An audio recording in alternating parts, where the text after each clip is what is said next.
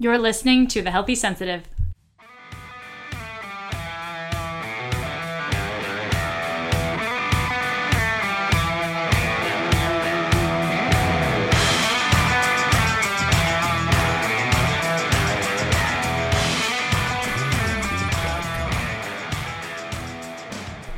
Welcome to The Healthy Sensitive. I'm Leah Burkhart, your hostess on the show. And today, what I want to talk about is eh, well, there's some things that are counterintuitive, really. There's three things. I want to talk about discipline, I want to talk about independence, and I want to talk about detachment. Now, these things might seem like they're not really related in any capacity, and I'll kind of talk about the metamorphosis of what led me to be intrigued by all three of these things and how I think they're related. First, a little bit of, uh, I guess, some updates on my end. So, in the membership site, so this is the beginning of a new year, it's the beginning of a new decade, uh, it's the beginning of hopefully a new journey for you. It's kind of invigorating when you embark on a new something. And so, if you're interested in joining the membership site, you'll notice that I provided some tools, some questions to be pondering with regard to you know digesting the last year 2019 and then also just posted today some questions to help you be like give yourself a, a compass for 2020 if you're curious about any of that or if you just want to explore some of that you're also welcome to send me an email leah at thehealthysensitive.com i always love conversations particularly when those conversations are regarding growth and curiosity and sort of yeah i guess those are really the two. So always feel free to just send an email if something comes up for you that you're excited about. Uh, also, some more updates. I finally have gotten a really good grasp on the book that I'm writing, and I've almost got about 200 pages. So, who would have thunk that I'd have so much to write about, you know, highly sens- high sensitivity and sensory processing or sen- sensor oh, goodness gracious uh, sensation seeking uh, sensory sensory processing sensitivity, introversion. So I'm going to be kind of plugging in a whole bunch of things, some, some of it personal, some of it academic, um, some of it sort of action oriented. Uh, so I'm really excited about that. And I, I hope, in terms of speaking of new year projects, I am looking forward to getting that done, hopefully, at the very least by the end of the year. So just some updates. Anyway, moving moving back into the theme for today. I, I started with that, by the way, because for me, some of these projects I'm working on are absolutely related to discipline, independence, and detachment. I'm trying to get some momentum going for myself. Uh, I so one of the things that I put in the membership site in terms of a question to pose for yourself is what is a word you would want to encapsulate, use to encapsulate all of 2020? What, what word, if you could choose one, would you want to be your compass? And evidently, as I understand it, this is a really common ritual that's practiced in Japan. I, am pretty sure it's practiced all over the world at this point. I don't know who is who should be credited for crafting the idea. But at any rate, it's old. I didn't come up with it. And I loved it once I heard about it. This idea of, oh, choosing a word, me being such a lover of language. and the word that I chose for myself to be the kind of compass for 2020 was independence. And I want to be clear about what I mean by independence. I think a lot of people, when they use it, are using it to describe a lack of reliance on other people, which to some extent is true. I one element of independence I really want to to, to build on is having a, a kind of financial independence. I mean, I have that right now, but I'm really hoping I'm in a sort of precarious financial position where my inputs and my outputs, so the income that's coming in and the amount of money I'm spending for my baseline level of needs are more or less equal. And I'm, I'm trying to get creative. Well, how is it that I want to expand on that? Do I want to get another job? So, you know, trade some of my time for more income do I want to uh, embark on more entrepreneurial pursuits? Uh, do I what do I mean? What do I want? So that's the financial element of independence that I'm really hoping to cultivate. I, I want a sense of really feeling solvent and not needing a roommate, not needing, uh, which to be fair, getting a roommate would be one example of adding income. But for me, I've discovered that I just so love living alone. Um, and I, at the very least, want to know that I could. And right now, it's sort of it's a little tight. And so, I want to know that I'm in a position where I can, with relative ease, live alone, do the things I love to do, which does include going to workout classes, um, eating really healthy food, and spending money on if i'm going to spend it on something that's frivolous if you want to call it that i want to spend it on you know courses or uh, you know i talked a lot about going to boston and part of the reason i talked so much about it was because it was invigorating uh, to go spend some time with these incredibly learned people and just you know all i had to do was sit there take notes if i wanted to and just it was like they just showered me with knowledge and information which is totally my cup of tea so these are the kinds of things I want to have the capacity to do more of.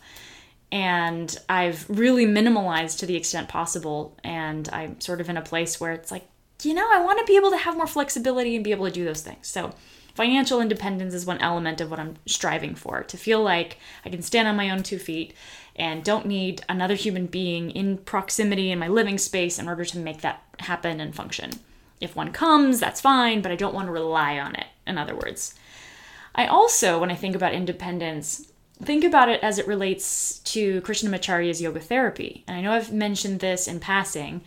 When I was struggling, I mean, I struggled for years with anxiety and insomnia, which the two of them together culminated into a pretty ferocious depression that I was, I don't want to say I fought it because that makes it sound like, you know, oh, there was this battle that ensued. But there was a tension. I wanted to the the greatest extent possible to uh, have some choice about how I experienced my life, and it felt as though I didn't have any. I didn't even have influence, and so that's what led me to, you know, first going to doctors' offices and saying, "Hey, what's wrong with me?" and then going into you know, going to I went did acupuncture. I drank the herb teas. I went Ayurveda. I mean, you name it. I I I tried it, and eventually landed in the realm of uh, yoga therapy. And the primary reason that I had so much success with it was the practitioner that I came into contact with. And this was a man who has extraordinary presence and you can tell has done the work. And having exposure to someone like that is a kind of healing in its own right. So, through my studies, I was able to really work on three things. I, I was able to work on developing a practice that helped me manage the symptoms of, say, anxiety and insomnia. And in managing those symptoms, it did kind of help reduce the frequency of them. And the most important thing that I was able to accomplish was ultimately to change over time my relationship to those experiences. And I imagine if you out there, if you know someone who's a highly sensitive person, or if you yourself are one, you probably already know that we have a tendency toward some of those darker emotions, which obviously would include depression, mostly because it's depressing to be overstimulated and overwhelmed and to kind of feel like the world is closing in on you. That that doesn't feel good. And it doesn't have to be that way. That's that's the good news. We it, we don't have to, you know, turn down every opportunity that our country or our community or whatever is giving us in order to achieve that sense of balance. But it does require an amount of effort. So, at any rate, when I mentioned about the yoga therapy piece, is independence is a theme that sort of threads throughout the Yoga Sutras. And when they're talking about independence, they're not talking about it like, you know, are you independent? Like, you don't need other people it's not just independence as in financial, it's independence as in clarity of thought. If so, when I'm in the throngs of a deep depression, I personally, I mean, I can't speak for you if you've ever had this experience on your for yourself, but for me, I don't feel like I have much independence at all. I feel really at, at almost victimized in some cases by the onslaught of negativity that can just seem to burble up from within me it doesn't have to be that way. There are techniques. There, there, it's relatively simple, not easy, but simple to do a mind shift around it and, and develop a kind of comfort with even negative experiences over time. But that requires independence. So, when a yoga therapist is talking about developing independence, or Krishnamacharya was saying the word independence, he wasn't saying, you know, I am so and so, hear me roar. He was, it was much softer. It's, you know, my ability to navigate the world is coming from a place of clarity. I'm not getting pushed and pulled and tugged by my baggage. I, more and more of my actions are coming from a space of discernment. I'm able to sort of discern what the environment around me is calling for and to the best of my ability operate in given the information I'm taking in. And that kind of leads me to, you know, the information that I'm taking in isn't clouded by my emotional swings. So, to give you maybe a more clear example, for me, when I've slept really poorly, my capacity is diminished and that in, in all areas of my life. So, I'm more likely to eat foods that probably aren't ideal for me because I don't have discernment. I'm not I'm not thinking in terms of well, what would really help me right now. I'm thinking in terms of like, like a petulant child. I want blah blah and it because it tastes good and it feels good. And that's not something that we need to to bash or to, to you know, we don't want to shame ourselves around that. But I just find it really interesting and rather curious that when my energy is low, I'm drawn to foods that ultimately give me less energy and exacerbate the problem. I'm also more likely to take things personally.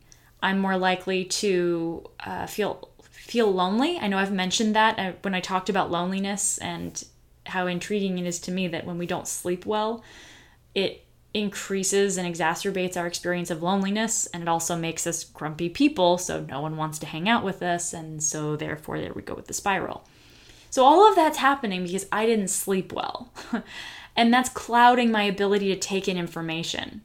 If i had slept well someone who says a joke at my expense i might take that information in and either be unaffected or maybe even view it positively. I might laugh. But when I haven't slept well, my capacity is lower, so I'm much more likely to view the world around me with a very different lens.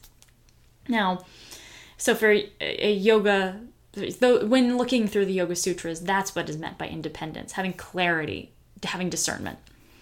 And also, for me at least, when I think of independence, I'm also kind of moving in the direction of wanting to get really, really comfortable navigating the world without a romantic partner. So, to get you know, a bit of self disclosure here, I fell in love at 16 and pretty much stayed in love until, well, 32 ish. um, I mean, not with the same man, but uh, not that many men either. So, my first relationship was seven years long, the second relationship was six years long, and the third one was two years. And I think the longest duration of time I had between partners was probably a year, which isn't nothing.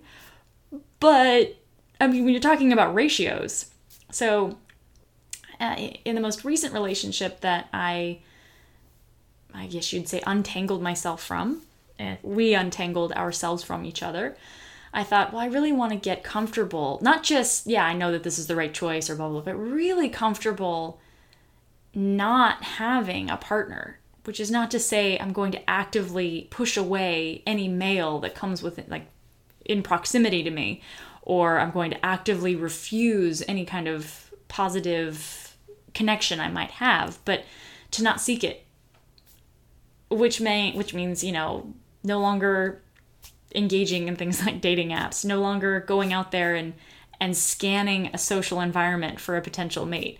I, maybe I'm the only one who does this, but I, at least for me, I totally do that, especially when I'm single. I go out there and it's like, ooh, who, who's a prospective person that could be my person? And that's wild because it's a kind of commodification of other human beings. So, at any rate, that's another form of independence I'm trying to cultivate for myself.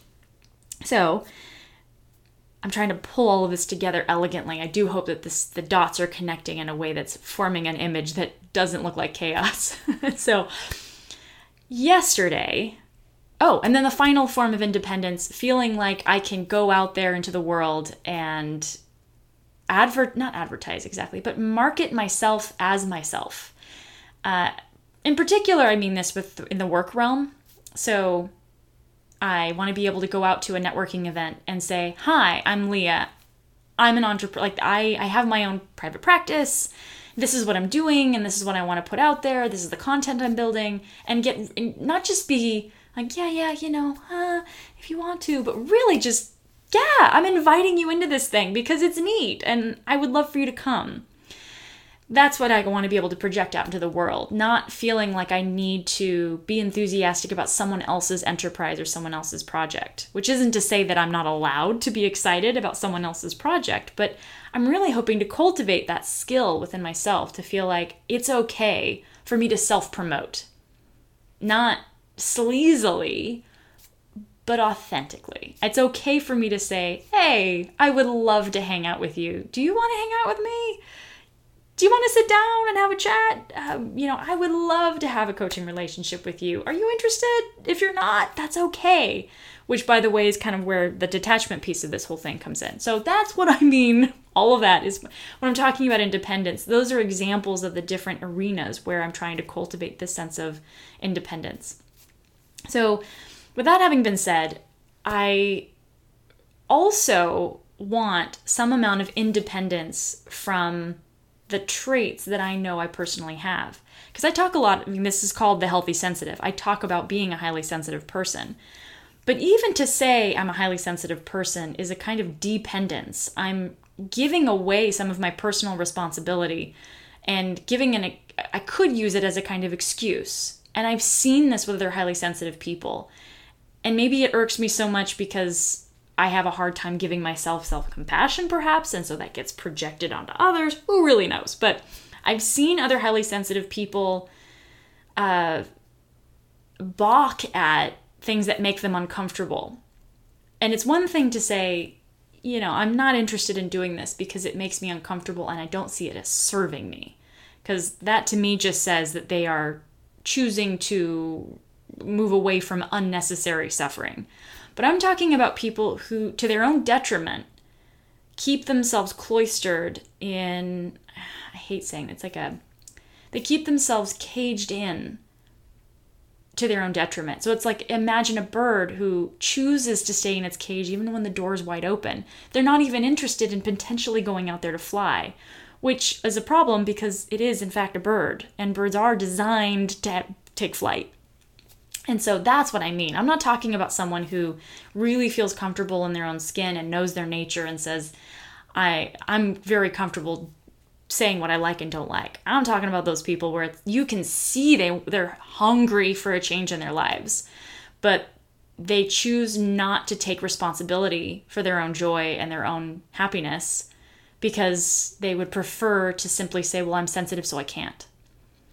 And I don't want to be that person. There's nothing wrong. If another person wants to do that, that's none of my business. But I don't want to be that person. I I went I, I did this weird pendulum shifting thing where for years I completely ignored how I was built so that I could go out there in the world and just be a doer, an achiever, a go-getter.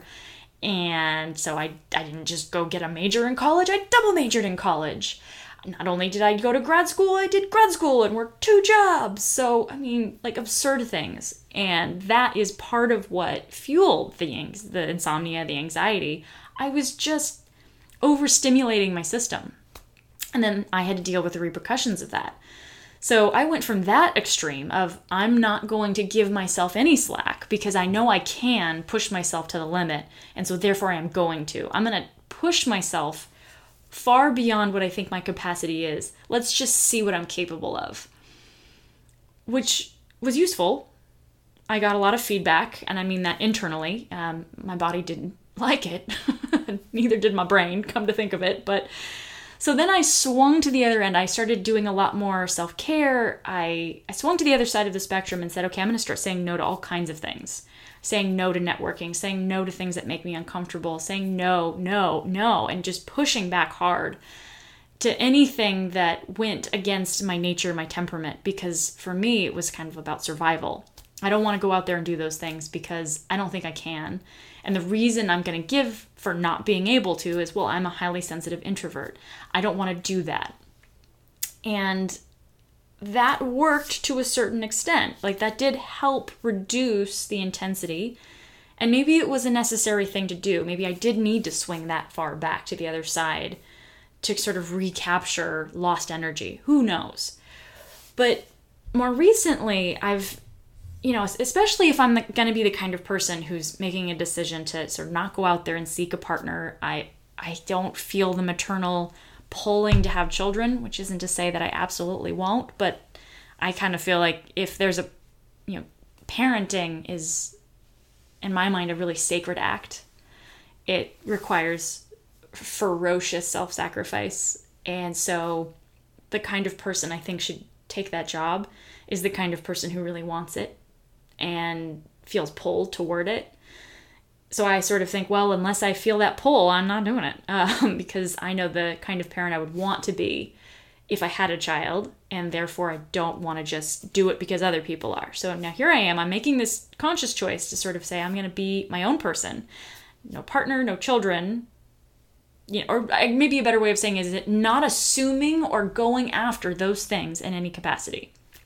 Just working on the project of whatever this thing is, like working on the project of personals like self inquiry, development, consciousness how do I shed the skin and the expectations of a whole culture and really just hone in my independence. So if I'm going to try and build a life like that, I I don't, all the research I've done as a health coach, as a health professional, like I work in health and wellness, I got a you know fancy schmancy master's degree.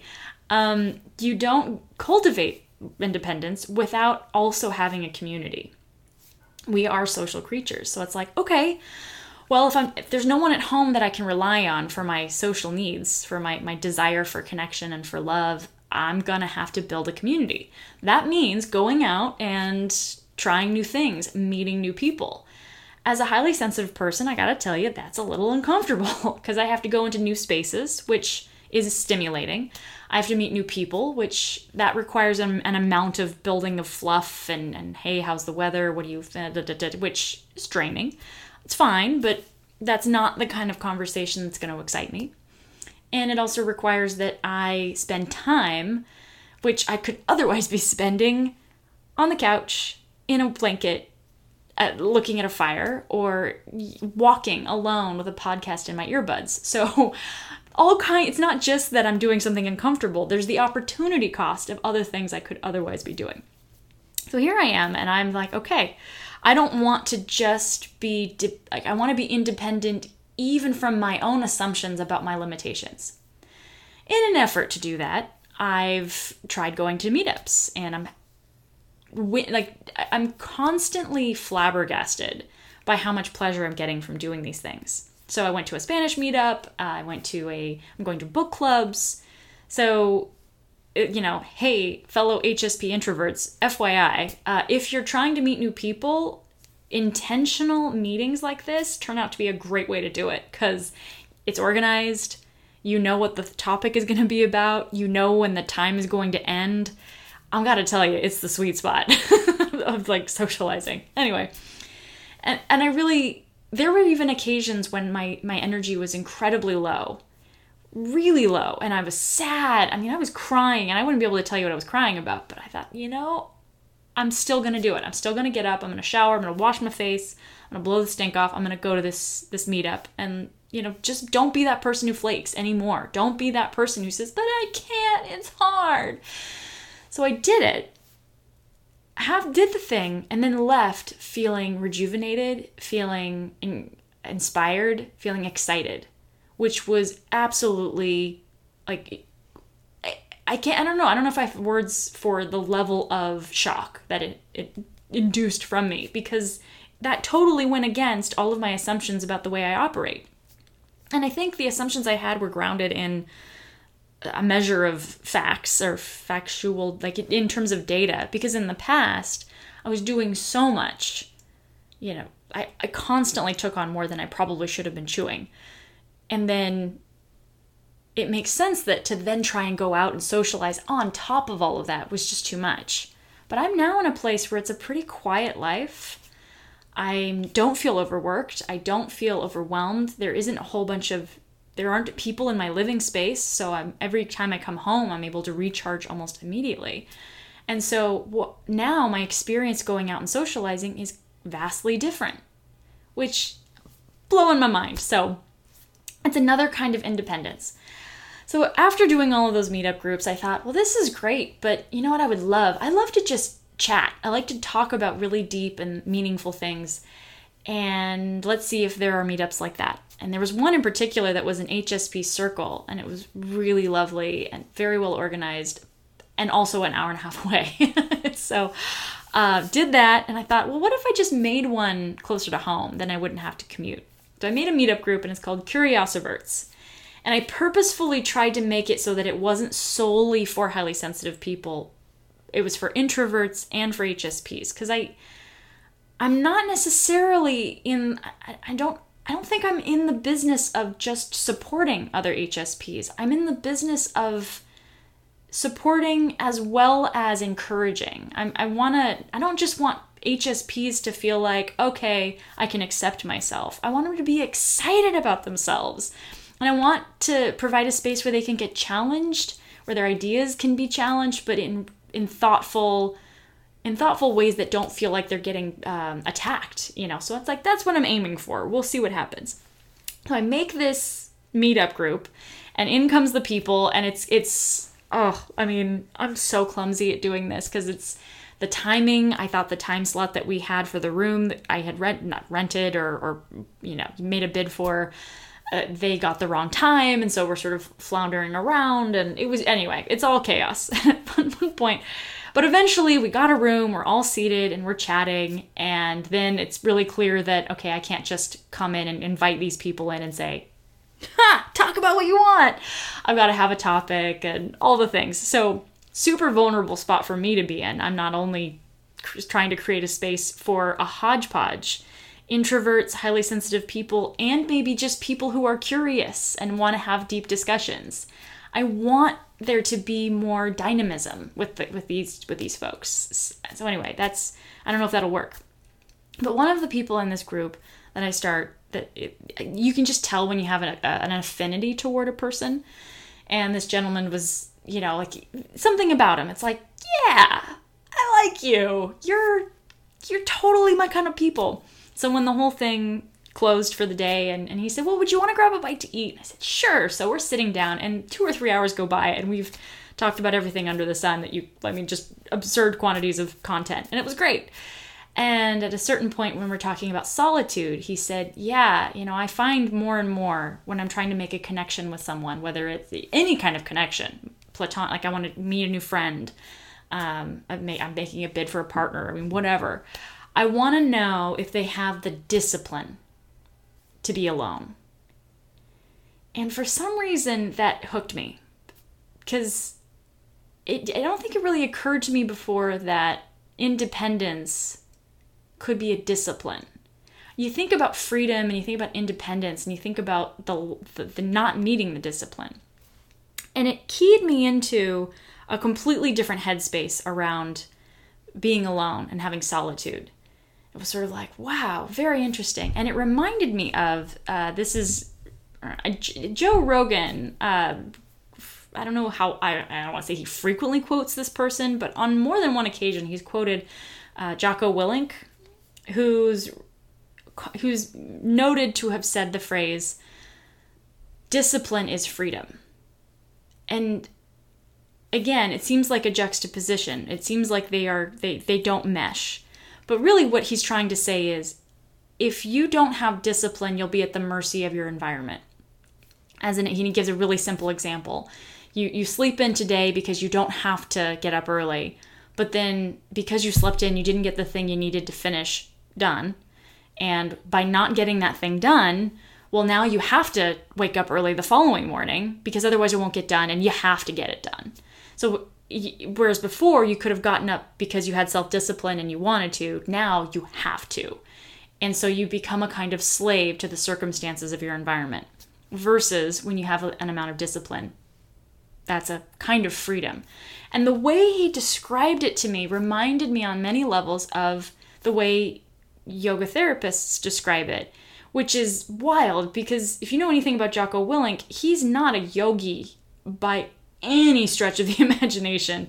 He's a Navy SEAL. So I think he's a little bit more rugged and tough and hard than um, might be my preference. But hey, all the better. Like I love because that's he's gonna come at this at a, from a completely different angle. But part of like in the Yoga Sutras, I'm gonna pull this up as I'm talking about it. Um, they they talk about what is what does it mean to be in a state of yoga and one of the things they say in the yoga sutras is to be in a state of yoga is to be able to concentrate on a singular thing for a period of time without distractions and so basically it comes back to that sense of independence if you to be in a state of yoga is to to be in a state of pure independence because you're able to direct your own attention or at least have some influence on where your attention is get headed. So it links very closely with Jocko Willink when he's like, if you have discipline, you have freedom. Yogis also say that if you want to have independence, if you want to reach that state of yoga, you've got to be willing to do the work, watch yourself, as in observe what's going on, and then let go of the outcome. It's, and when you're talking about doing the work, it's doing an appropriate amount of work for a, an extended period of time with the right mindset. So it's not, oh, fine, I'll do this. So, you know, the child that's getting boo booed at, you know, by their mothers to go into the door, like, you have to go to school, damn it. That's not exactly the right mindset. It kind of harkens back to what Jocko Willink was saying. You know, if you have some a task that you need to complete, if you're doing it because now you have to, that's not exactly the right mindset. That's not coming from a place of independence or one could say discipline. And the weird thing about discipline, like I, I'm a huge fan of looking at like the, oh, what do I want to say? Like the etymology of a word. So looking at the history of where it came from. I mean, you look at the word discipline and the kind, the, it stems from another word that means study. So obviously that version of discipline is like the what discipline did you study in? Like the discipline of science, if you will. And then it also comes from yeah, being willing to punish yourself. So like from a church going, it's like you're like when people are whipping themselves to be able to scourge, like it's another word that's linked with scourging. Like, oh, I'm gonna whip and whip and I'm gonna free myself of the sin which I I'm, it's not exactly an image that a little HSP like me really likes.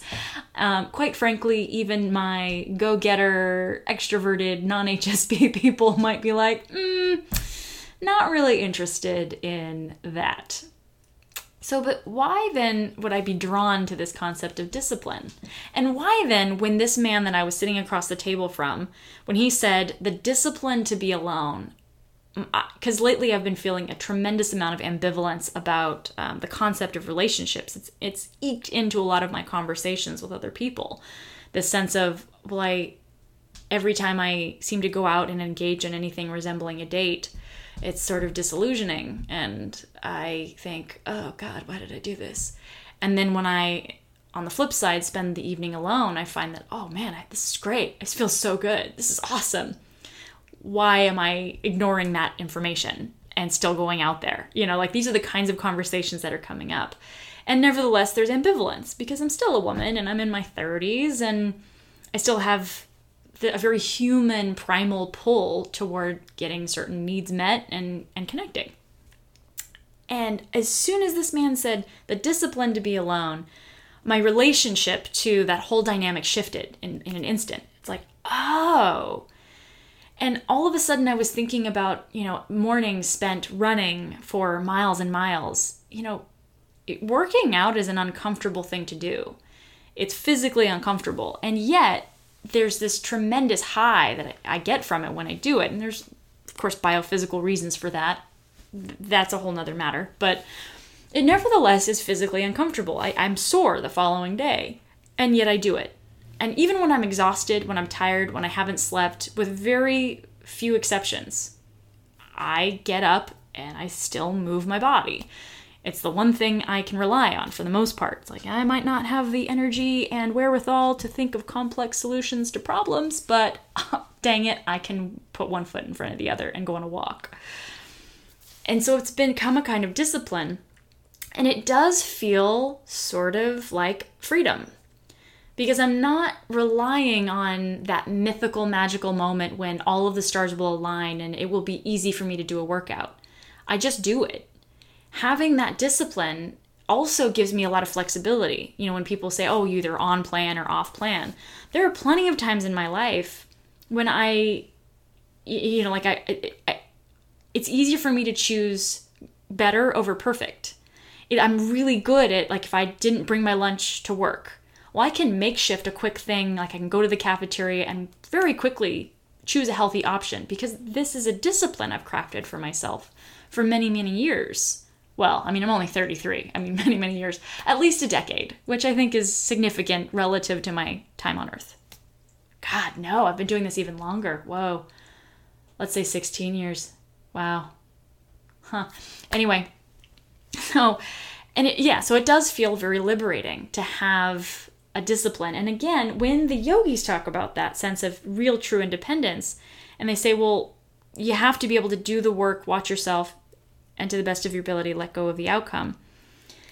That's part of why, I don't know, I don't want to go there just yet, but I just think it's fascinating to me that they, the yogis didn't use the word discipline, but when they talk about doing the work, they at some point get to the place where they say, well, if you're doing this work, it starts to build on itself. So you do the work, and all of a sudden, you get more clarity. The work for a yogi is yoga practice, and that doesn't necessarily mean that you're doing downward facing dog. Like, th- that's not the tradition that I'm referring to. It's more like breathing exercises along with movement, and they're very intentional movements. And they can include any number of movements, but the practice is about linking with something that gives you, allows for more expansion within yourself. And once you start doing that thing, it becomes easier to have discernment. I'm sure you've heard before when people meditate how it's like, oh God, this feels great. Like I, I, I there's a clarity. It's like you're moving. It's like you're in an airplane and you've gone above the clouds. You can see the sky. That's where I'm talking about when I say clarity. So you do this work and now you have more clarity, and that builds on itself because now when you have more clarity, you make better decisions. And those better decisions better position you to keep doing the work. And so it keeps going. Um, maybe a really good example, or, or I mentioned earlier about sleep. If I get good sleep, well, then I'll have more energy in the morning. That energy I can then much more easily fuel into making better food choices and then also exercising because I've got the energy. Well, when I eat better and when I exercise, my neurotrans excuse me, my neurotransmitters are more in balance. I'm producing more GABA, I'm producing better rates of serotonin, like my body is in balance, and that makes it easier to get to sleep the following day.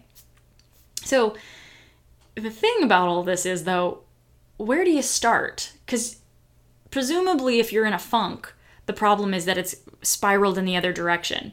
You haven't gotten any sleep, and that makes means you don't have any energy. With the lack of energy, you get coffee drinks with abundanza sugar because you're desperate for at least a measure of energy, which then ultimately gives you less energy. So then you don't exercise, and the lack of exercise means you won't get sleep. And eh, you, you see where I'm going with this. So, what the yogis, it's like, well, how do you get started? The yogis say, honestly, you just got to start. You just start. And it's like, huh?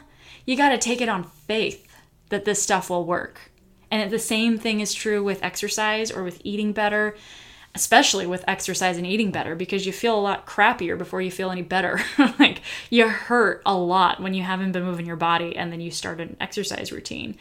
And often, when you start eating better, your body goes through a kind of detoxification of all the junk you were eating before, and you feel like shit. I mean, pardon my French, but dude, like, why am I doing this again? And you just have to take it on faith that's it. You just got to keep doing it. And then it starts spiraling back up in a positive direction. So we're cover- we've covered independence. That's the goal. The goal is independence, having that freedom, that clarity. Discipline, it turns out, is a means of getting there. It's the doing of the work. If you do the work, it will feed into independence because if you have that discipline, it means you were the one who I hate saying in charge. Maybe it's okay to say in charge and not in, in control. It's like I can't, if I'm the captain of the ship, I can't control where the icebergs are going to be placed in the ocean. I have absolutely no control about the weather patterns or whether storms are going to hit, but I'm still the captain of this ship and I have some measure of influence on, over where the ship can turn and how fast I can push the ship to go. Not control, but I am in charge. I have influence. And I only gather that uh, it's almost like the more uh, work I've done on myself, the more influence I have on the trajectory of my life. That's all well and good. That leads me to detachment because that is the other piece. So many people mistakenly embark on developing a kind of discipline, hoping for a really specific outcome. Now, in my case, when I talk about independence and freedom, I'm not necessarily, I guess that's a kind of outcome, but it's more, again, it, I'm using it as a compass, like a North Star. I'm never going to reach the North Star. That's not how that works. But it'll give me a general direction to move toward. The detachment piece is the it's when you say to yourself, I'm willing to get up at 5:30 in the morning every morning and go on a run and I have no idea whether that's going to have any impact on my weight or on my energy or on whether or not I sleep tonight. I'm just going to do it and let go. It means it's sort of like when I talked about developing the meetup group. For me to do that, I have to go in to this meetup, put myself out there and I have no control over the outcome. I mean, I have influence, but and I have to let go of whatever it is. I do that every single time that I, I record a podcast. I'm putting this out there. I've got a discipline. Every single week, I make sure that I post, uh, and I I feel like the more tr- like momentum I've picked up, the more excitement I get around the projects I'm doing because the more practiced you become at something, the more creative you can get. So it does feel like freedom, but at the end of the day, I have to let go of the outcome. I cannot post podcasts thinking my goal is to get X number of people to listen to me. I can have that goal, that's fine, but if I'm relying on that to provide the motivation for me to keep doing the thing, it won't work. Outcomes don't work as well as just the the when when the work itself becomes the reward you, you seek, that's when you're in the sweet spot. But it feels so counterintuitive because, well, why track your progress with the thing you're doing at all? So, a more tangible example, I'm, I'm using really vague language. Let's say that I want to lose weight. That's that's a goal. And that's a really tough thing to well, it's not so tough to lose weight, but it's really really tough to lose it and keep it off and I decide to eat well and to exercise, and I decide I'm going to try and get to bed to sleep better, I'm going to drink more water, I'm doing all of this stuff. At the end of the day, I can't actually control what happens to that scale. I can control my behaviors, sort of. I've got more direct influence over that. But I can't make the scale move. And I might do all of those things and the scale might not budge. I have to be willing to let go of that outcome. The people who are successful at really enriching, you know, um, developing robust health, and honestly, the people who are successful on some level with weight management have not, their whole identity isn't wrapped up in that outcome at all. They're, I mean, it's data, it's useful data. It's like, yeah, no, of course I get on the scale once a week or once a day or once a month, whatever, I don't care. But I do the exercise irrespective of what happens to that weight. I eat well irrespective of what's going on with my weight. I'm doing those things because I'm that's the discipline. I'm disciplining myself because I've discovered that doing those things leads to a, a, a, better version of myself. And it would be really nice if also the weight comes down. Same with a business. You'll hear this from people like Gary Vaynerchuk all the time.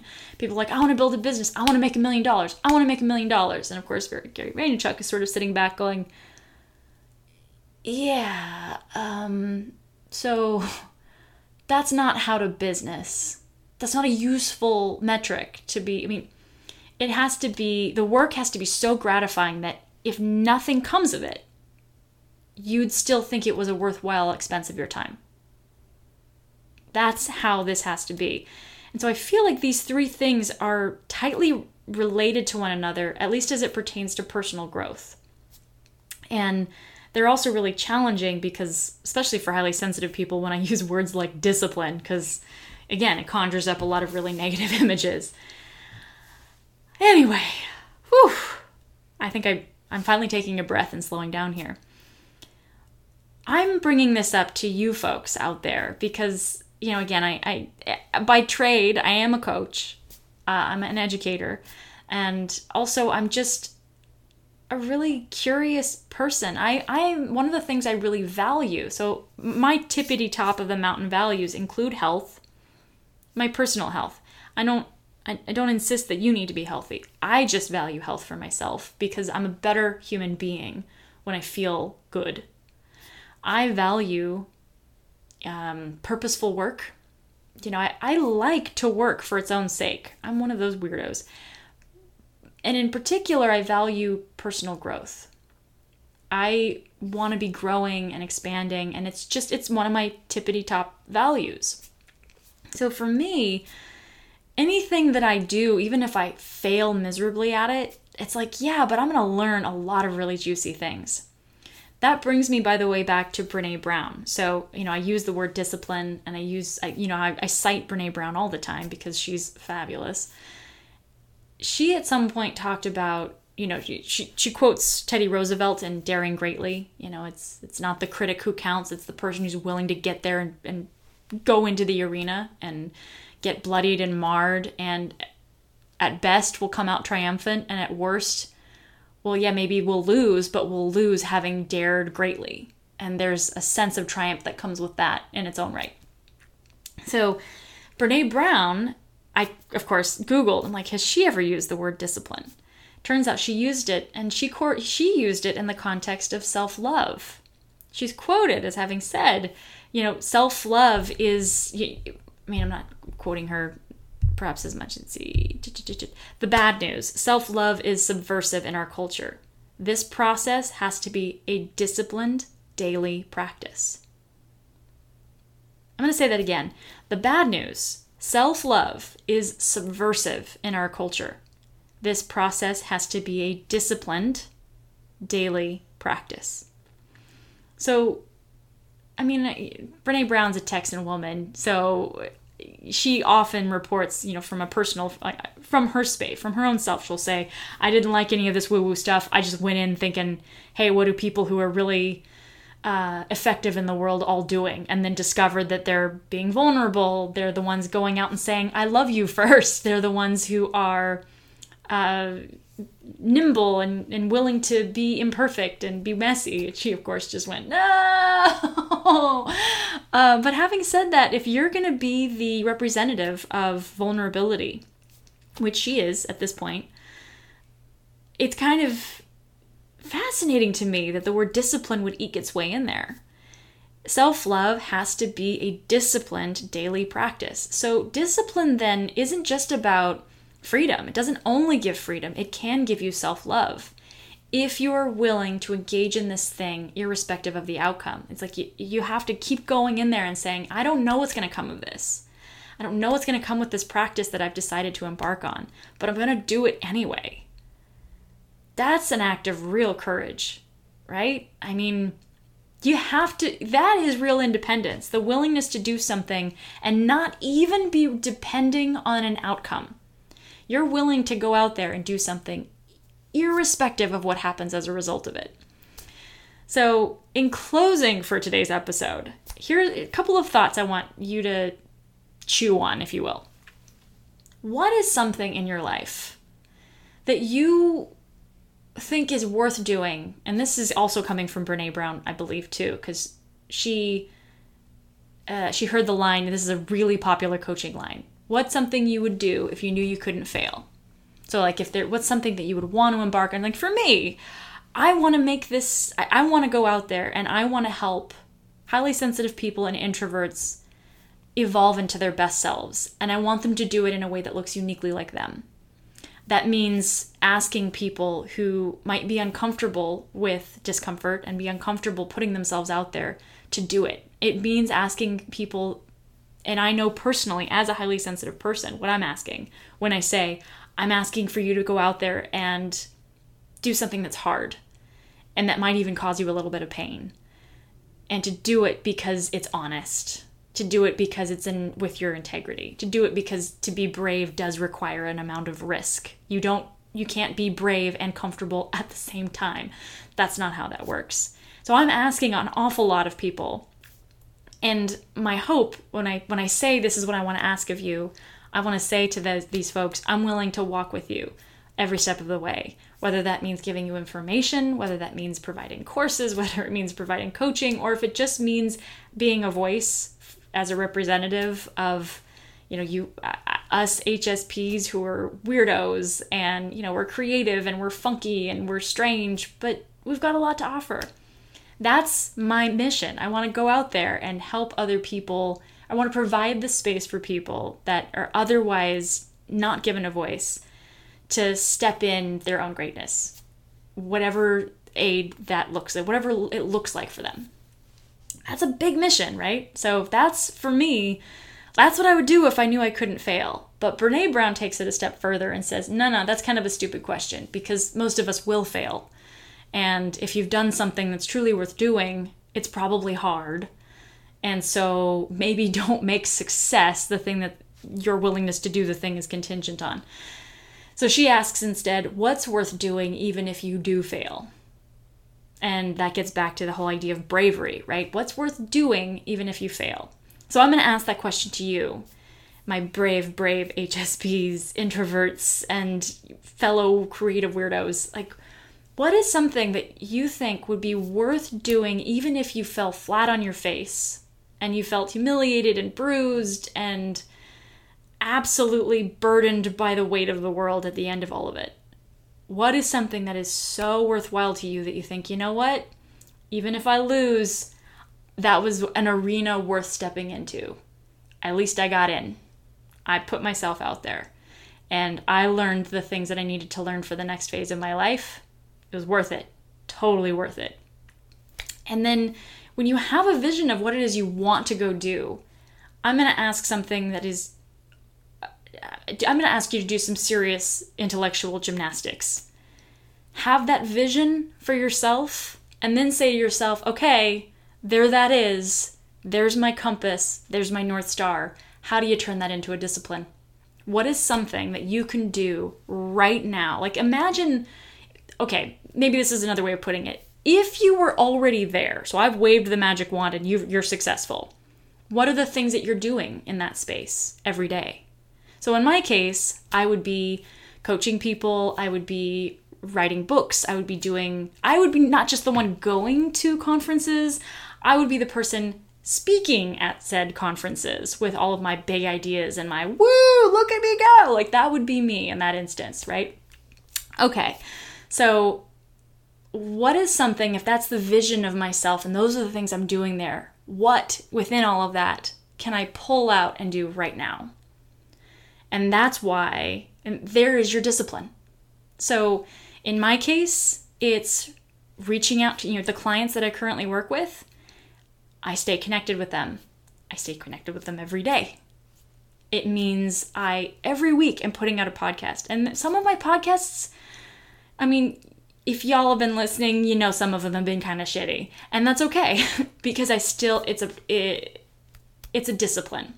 I'm to do this and I'm you know, barring bubonic plague, every Monday or, you know, plus or minus a few hours, I'm going to put out a podcast. That is a discipline. Um, I in my membership site, every like every few days, I want to put out two to three posts in the membership site so that people know that I'm still reaching out and connecting.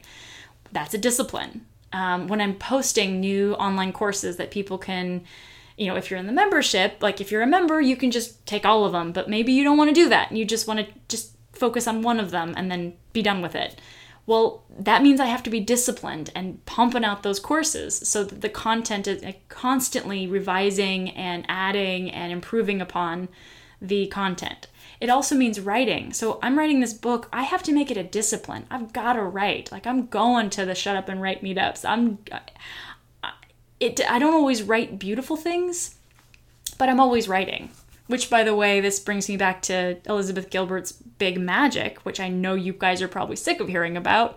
I'm one of those people that just adores her. So, in Big Magic, she talks about her own writing as a discipline. You know, some days she says I show up at that desk and I and magic happens, and some days it's awful. It's like pulling teeth. But damn it, I showed up today. That's a discipline of mine. I show up. I do the thing. And it might not always be beautiful, but damn it, it will always get done. And so now I want you to take that. That's me. I'm just giving my some trying to do some tangible examples. What is your vision for the thing you would like to see happen? What is that person doing if that vision were to come to life that you aren't? Do those things today. Don't operate in the world like someday when I'm that person. That's the same thing as like, oh, well, someday when I'm thin, I'll meet the love of my life. It's like, what? Wait, do you want to be thin or do you want to meet your person? Like, I don't understand what's going on. So, if I really tease this out from folks, when as an example they say I really want to lose weight, the, one of the things I ask is, okay, so let's say you've lost the weight. What are you doing differently in that body that you're not doing in this one? And they often will say, well, I I I love being out in nature. I would be doing more hikes. It's like, bam, cool. There's your discipline. Don't focus on the weight. Focus on the behaviors that will get you to that weight because the weight doesn't actually matter. It's the things that you want to bring to life in your own life. So, what is it that you can make a discipline out of? What is it you'd be willing to get out of bed at 5:30 in the morning for? What is it that's worth doing even if it you're a blunder and even if you don't make it to that vision of yourself? So, that brings me to the next point. So, what is your vision? Okay, great. Have it. Now let it go put it aside. Don't be think I mean you can think about it if visualizing really helps you, that's lovely. There's some research that suggests that can be helpful. But don't fall into the when trap. I'll be happy when. That's a terrible idea. It'll just because the goalpost will just always be getting moved. You've got to be willing, and that's why I say it's a lot of mental gymnastics. You've got to be willing to have your vision of the thing you want and then put it aside and not think about it or when you do think about it, only use it as a tool of like visualizing what you could be doing to help inspire your actions for today. Do things every single day. Don't think of the, don't do the I'll be happy when. Do the, have a discipline of behaviors that are in alignment with that person you're trying to become. And finally, let go of the outcome. Just let it all go. Don't even like be willing to do this work. Watch what happens along the way so, absolutely, if you're trying to lose weight, I'm not saying, oh, well, just don't track your weight at all. But what I am saying is, okay, exercise, eat better, sure, track your weight, watch what happens to yourself along the way. If you're trying to build a business, you know, go out there, do networking events, track how your what money is coming in and what com- money's going out, track the number of viewers that are coming onto the podcast. Yeah, absolutely. Watch how your actions are influencing what takes place but detach from them. Don't link your self worth with them. Be willing to say, I'm going to do this and I don't care what happens. It has to be so valuable to you that if no one goes on your version of a podcast or no one shows up to your t shirt shop or no one cares about what happens to your weight, even the scale, even if the scale doesn't move, you say, you know what? I still love being out in nature and I still love hiking, and I've decided that it's enough that I don't hurt anymore when I go up five mile walks and go up hills or whatever. So I do hope that this is a helpful exercise for you and that I'm not blubbering and being confusing in any way. If I am, as always, I do want to make sure you know you are welcome and not just welcome, encouraged. Please send me an email, leah at thehealthysensitive.com. Or if you have, have feedback for me and you feel like there's maybe a way I could be explaining this stuff better, once again, uh, just I really love to hear from y'all. So and if you're interested in becoming a member, or if you just want to read more of my blogs, or you just want to take a look at what I'm doing, or want to keep updated on the book that I'm writing, uh, just go to www.thehealthysensitive.com. So that should give you all, access to all the stuff. Um, it also gives you access to the login page for coaching. So there's the hotspot, the hub, the central location. Um, I hope you have a wonderful, wonderful week. And I'm just really excited to hear what your thoughts are. And uh, yeah, that's about it. So take good care. Talk to you next week. Bye.